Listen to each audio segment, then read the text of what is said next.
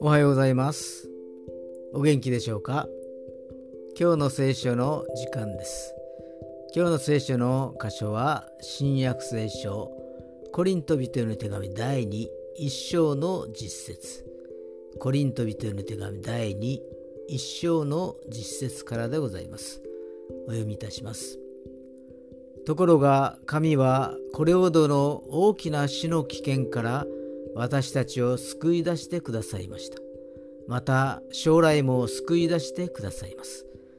なおも救い出してくださるという望みを私たちはこの神に置いているのです。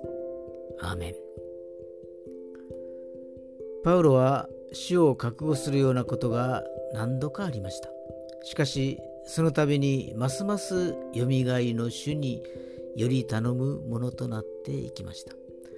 私たちの人生にもたくさんの試練がやってくることと思います。でもいつも変わらない愛で私たちを守ってくださる神様に期待しましょう。今日も一日神様によって守れますように。それでは今日が皆さんにとって良き一日となりますように。ヨッシーでした。